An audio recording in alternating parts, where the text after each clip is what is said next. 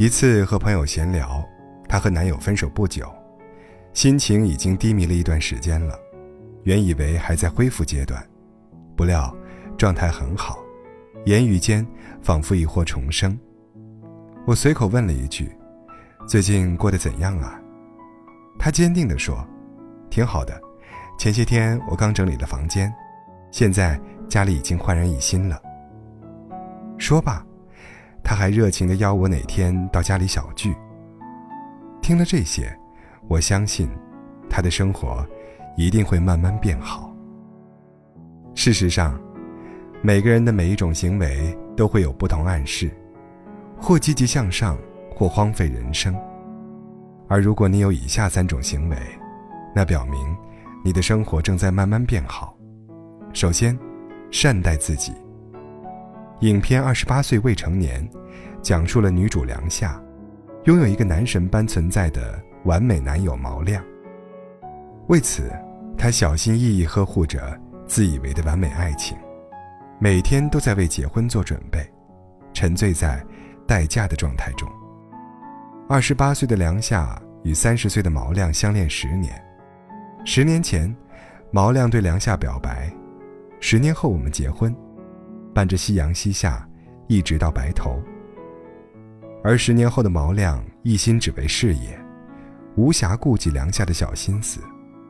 十年前，梁夏有着高超的绘画技能，而如今，她为了爱情，早已放弃画画的梦想。在闺蜜白小宁的婚礼上，梁夏向毛亮逼婚，结果出乎意料，毛亮提出了分手。一瞬间，梁夏陷入痛苦不堪的状态。意外之下，梁夏的心智重返十七岁，小梁夏的世界直接而肆意。敢爱敢恨，拥有着自由、远方、不被拘束的灵魂和生命。渐渐的，他教会二十八岁的梁夏，生活中不是只有身不由己，还能拥有独属于自己的一方天地。影片结束，梁夏重新提起了画笔，成了著名的美女设计师，而她重新拥有的魅力，又燃起了毛亮的兴趣。记得影片中一句印象颇为深刻的台词，是在梁夏重新拾起画笔后对毛亮说的：“其实很多时候都不是你的问题，我只是不想再站在你身后，等待你转身了。”事实上，这正是一种自爱的表现，自我尊重、自我接纳、自我爱护。总之，善待自己的人。运气，往往不会太差。第二，注重阅读。有一部关于巴菲特的纪录片，《变成巴菲特》。这部纪录片很好的展示了身为富豪的巴菲特每日阅读的习惯。他每天绝大多数的时光，都是独自一个人在书房或者办公室静静的度过。他每天按时起床。花大量的时间阅读各种新闻、财报和书籍。他的办公室没有电脑，没有智能手机，只有身后书架上的书籍和一桌子摊开的新闻报纸。关于巴菲特读书之多，他的合伙人查理芒格曾经评价过：“我这辈子遇到的来自各行各业的聪明人，没有一个不每天阅读的，没有，一个都没有。而巴菲特读书之多。”可能会让你感到吃惊，它是一本长了两条腿的书。巴菲特曾经估算过，自己平均一天花费百分之八十的时间来阅读。他还建议每个人一天至少要阅读五百页书。阅读的重要性不言而喻。女神三毛曾经在《送你一匹马》里说过：“读书多了，容颜自然改变。”许多时候，自己可能以为许多看过的书籍都成了过眼云烟，不复记忆。其实他们仍是潜在的，在气质里，在谈吐里，在胸襟的无涯。当然，也可能显露在生活和文字里。央视主持人董卿就能很好的说明这一点。在《朗读者》节目中，他出口成章，唐诗宋词信手拈来，谈吐优雅，仪态清丽，让人一眼就能知道，他是一个平日酷爱读书的人。事实上，当你读了越来越多的书，你就会发现你的眼界、思想也随之改变，而这一切，都会融入你的生命里。第三，持续努力。记得前两年看过一部电影《湄公河行动》，各种打斗动作让人过瘾。后来看到一份报道说，彭于晏在拍摄这部电影时，他坚持身穿厚重的战服，一拍就是七八个小时，强度之大，让他感觉把这辈子的汗都流完了。如此敬业的精神，不由让人敬佩。洪金宝也曾说过，彭于晏拍戏都是对自己拼命。事实证明，确实如此。为了演好《海豚爱上猫》里的海豚训练师，他拿到了海豚训练师证书。拍《翻滚吧，阿信》时，他每天练十二小时的体操，持续八个月。拍摄《黄飞鸿》时，他专门拜一位著名男拳教练，每天训练十个小时。在《翻滚吧，阿信》里说过一句话，或许最能诠释彭于晏的信仰。如果你一生只有一次翻身的机会，就要用尽全力。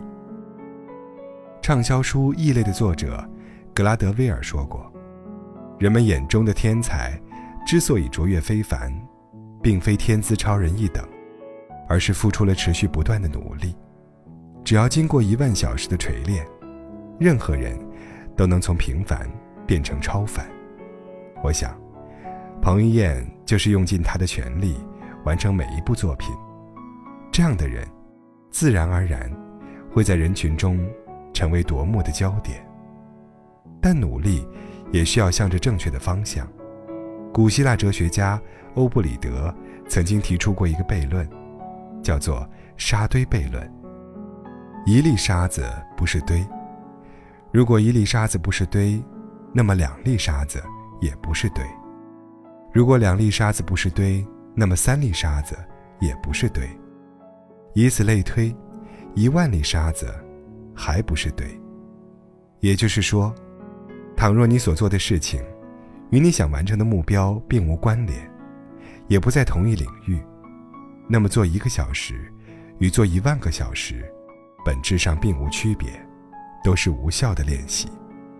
简言之，正确且有效的努力，才能让你不断的精进自己。